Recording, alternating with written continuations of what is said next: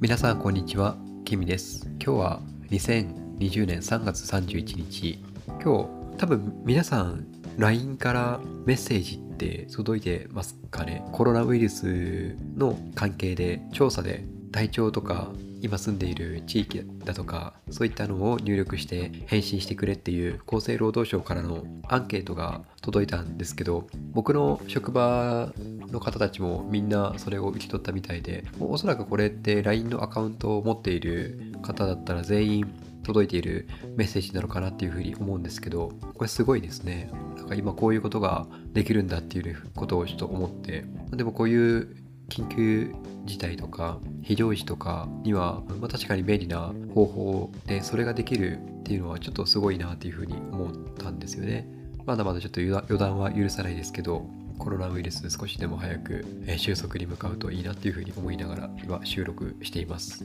でですね、今日シェアしたいテーマは意見を言うことについてです。これがですね、意見を言うことがとても大切だなっていうふうに思ってます。でやっぱりこれまでの人生とかを振り返ってみた時に、何が良かったか、どういうことに対して満足するか不満かっていうことを思い返すと、自分で選択したこと、僕の中では意見を言うことってとても大切なことだなっていうふうに思うんですよね。でそれってやっぱり海外でのニュージーランドでの生活っていうのが一つ大きな転機でですね、やっぱり日本ほどは相手が勝手に感じ取ってくれるっていうのはあまりなくって、やっぱり自分で自分のことを思ってることを言わないと理解してもらえないっていうのがあって、多分それって日本でも最近はそうなのかなって、意見ちゃんと言わないと分かってくれる方って少ないのかなって思うんですけど、でもやっぱり日本と比べると海外の方が意見を言わないと、自分で思ってることを言わないと理解してくれる方っていうのは少ないかなっていうふうに感じます。今日普段仕事の移動中とかにポッドキャストを聞くんですけど、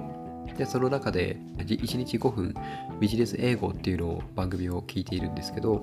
このエンディングのところでですね、ナビゲーターの方が言ってるいろんな方の偉人の方の言葉とかを引用して、でそれをお話しされているんですけど、今日はですね、その中でスティーブ・ジョブズが iPhone とか Apple 製品のデザインを担当していたジョナサン・アイブに対して言った言葉っていうのを言われていてですね、そのスティーブ・ジョブズがそのアイブに対してアイブ自身がパフォーマンスを発揮するためにジョブズがアイブに投げかけた言葉って何ですかっていうお話だったんですけど、それの答えを先に言うと、スティーブ・ジョブズがアイブに言うんですよね。今日は何回ノーって言ったか。だからともすると相手のことを受け入れる、受容する、イエスっていう風に答える。だからそれってすごく美しいような、素直で聞き分けがよくって、多くの人に受け入れられやすいのかなっていう風に思うんですけど、でそれってイエスっていうのが自分の意見なのか、そもそも意見そのものを言ってるか言ってないのかっていうのが分かんない状態ですよね。本当はノーって言いたかったかもしれない、でもノーって言わずにイエスっていうことに着地してしまう。そうすると実はもっといいやり方があったかもしれないのに、ノーっていうことで自分を騙してしまう、自分に嘘をついてしまう、そういったシチュエーションだって起こりうるのかなっていうふうにこの話を聞いて思ったんですよね。であとは僕がニュージーランドで働いていた、レストランで働いていた時にバリスタの仕事をやっていたんですけど、日本だとアイスコーヒーだとかアメリカンラテ、カプチーノとかせいぜい、メニューもそんなに多くないし、でカスタマイズっていうのもあんまりされる方いないと思うんですけど、海外というか僕はニュージーランドで働いていた時は結構自分用にカスタマイズするお客さんが多くてですね、例えば熱いコーヒーが好きな方とかあったらエクストラホットでとか、あとは濃いコーヒーを飲みたい方だったらエスプレッソ、だいたいシングル、ニュージーランドとかオーストラリアはダブルショットが多いんですけど、でそれをシングルショットを追加してくれっていう風に言われて、今トリプルですよね。そうすると濃くなるんですけど、それがいいんだっていう。で逆に濃いのが苦手な人とかは通常ダブルなんですけど、それをシングルにしてくれとか、あとは食事とか注文するときとかも、私はビーガンだからとか、私はグルテンフリー、グルテンアレルギーだからとかっていうので、メニューに一応ビーガンとかベジタリアン用のメニューはあるんですけど、通常メニューでもそのカスタマイズできるかできないかみたいなことをこう言ってくる方がいてですね、全員じゃないんですけどいて、でもそれってその人が自分が心地よくあるために言っている、自分の意見を主張しているっていうことだと思うので、それって僕の中で結構新鮮で、あ、でもそれって自分が楽しむためには重要なところだよなっていうことをこう感じました。であと最後は僕自身ですね、やっぱりこう誰かに言われて何かをするっていう時と、あとは